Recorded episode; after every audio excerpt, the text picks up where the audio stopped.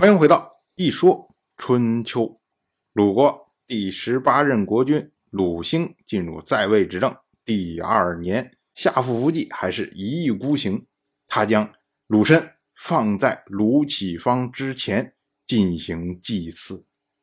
当时鲁国的大夫展禽评价这件事情，他说夏父夫季一定会有灾祸的，鲁申并不像他说的那样有显赫的德行，而具体负责祭祀的这些有司人员，他们说的话是合乎礼数的。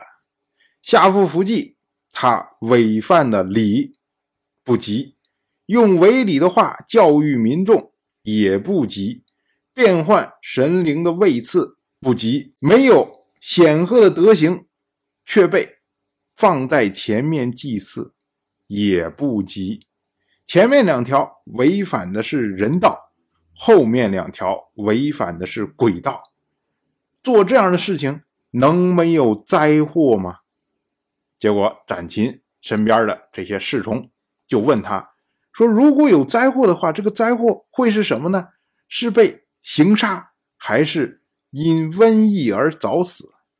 结果展禽回答说，这个还不好说，假如这个人身体壮实，能够侥幸得享天年，那么即使他是寿终而死，也没有办法逃脱灾祸。结果呢，这位夏父夫季他死了以后，下葬的时候棺材突然起火，烟气直冲天际。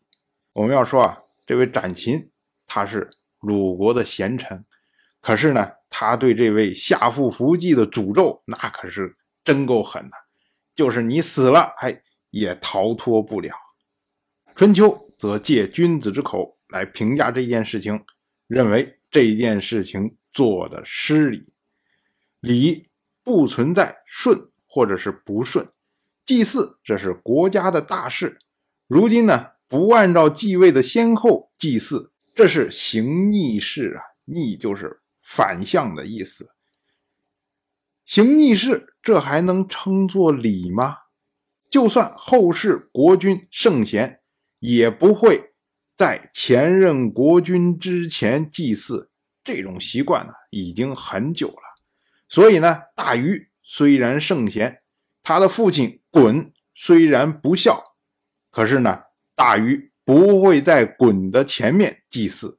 同样呢，商汤不会在他的始祖契之前祭祀，周文王周武王不会在周人的始祖部族之前祭祀。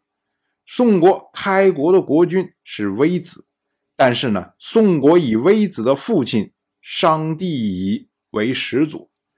郑国开国的国君是姬友，但是呢郑国以姬友的父亲姬胡为始祖。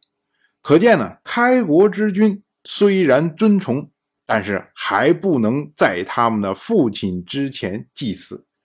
所以呢诗经有云，春秋肥解，享世不特，皇皇后帝，皇祖后继。这句诗呢它是出自今天诗经鲁颂毕公，意思呢就是说四时的祭祀不敢松懈，祭奉先祖不敢有差，伟大的皇天后土，伟大的先祖后继。君子评价这句诗，认为说的符合理，因为后继虽然是周人的始祖，但是呢仍然要放在天地之后。诗经又有云，问我诸姑，睡及伯解。这句诗呢是出自北风泉水，意思呢就是问候我的姑姑们还有我的大姐。那么君子评价这句诗，认为这是礼，意思呢就是说虽然姐姐亲，但是呢还要先问候姑姑。这个我们就要插一句大家看春秋引用诗经的时候都是只看字面的意思，什么问我诸姑，遂及伯姐，那先要问候姑姑，后要问候姐姐。但是这句诗到底在原诗里面是什么意思还根本不管，这是随便说的两句题外话。反正呢君子也是认为失礼和斩禽的态度是一样的。同样呢，在当时鲁国的主政的大夫是臧孙臣，所以呢这个行逆事这件事情呢就成了臧孙臣的一个污点。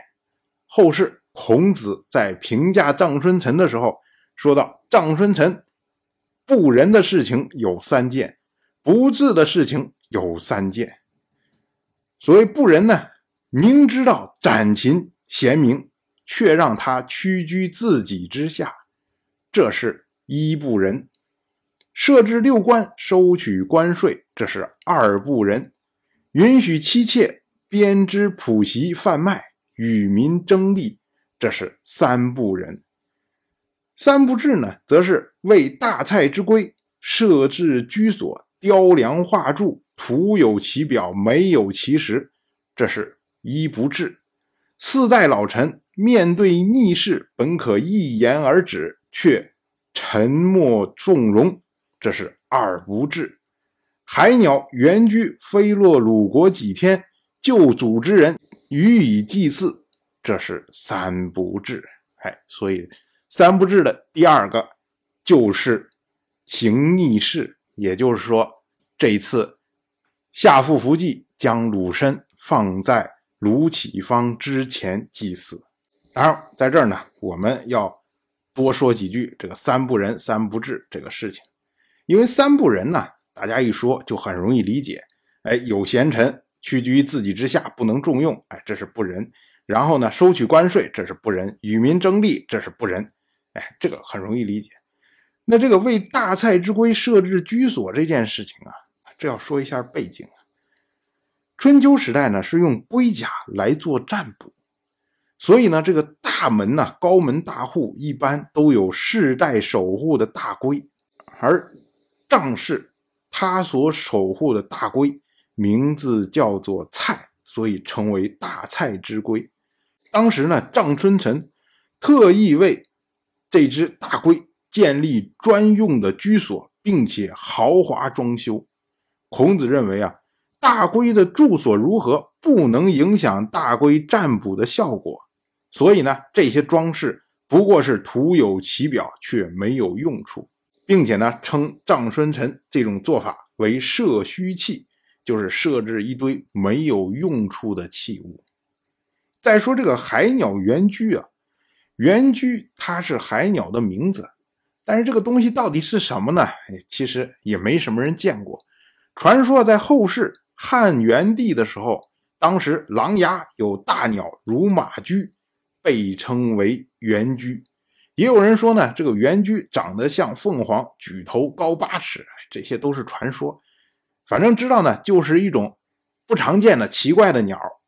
然后呢，当时飞落到鲁国来，结果臧孙臣就组织人祭祀这个原驹，斩禽就认为这种做法不仁且不智。不仁呢，是因为这不是国家法定的祭祀，你一旦举行祭祀，就会增加民众的负担。不智呢，则是原驹飞来只是偶尔现象，如果设定为法定的祭日，那么回头它不飞来了，我们怎么举行祭祀呢？所以这会给自己制造一个莫须有的困局。当然孔子把这个列入到臧孙臣的三不治之中，其实呢就是取了斩禽不治这一段说法。当然了，我就这么一说，您就那么一听，感谢您的耐心陪伴。如果您对《一说春秋》这个节目感兴趣的话，请在微信中搜索公众号“一说春秋”，关注我，您不仅能得到《一说春秋》文字版的推送，还可以直接和我互动交流。我在那里等待您的真知灼见。